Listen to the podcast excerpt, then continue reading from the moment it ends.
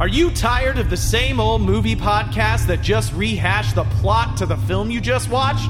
Or give critical analysis? What if we told you there's a movie podcast that doesn't do either of those things? Then welcome to the future of the past! Yesterday's Tomorrow Today is a movie podcast about films whose futures have already passed us by. Like Back to the Future 2's shockingly dark vision of 2015, or Johnny Mnemonic's shitty cyberpunk future of 2021.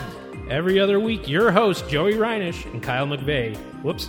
Every other week, your host, Joey Reinish, Kyle McVeigh, and an occasional guest will deep dive into the past future of a new movie and its often troubling implications. We ask the tough questions like Who the hell cleans up after the purge?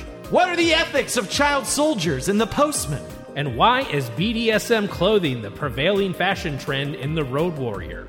Join us in the past future and subscribe to Yesterday's Tomorrow Today on Apple Podcasts or your preferred podcasting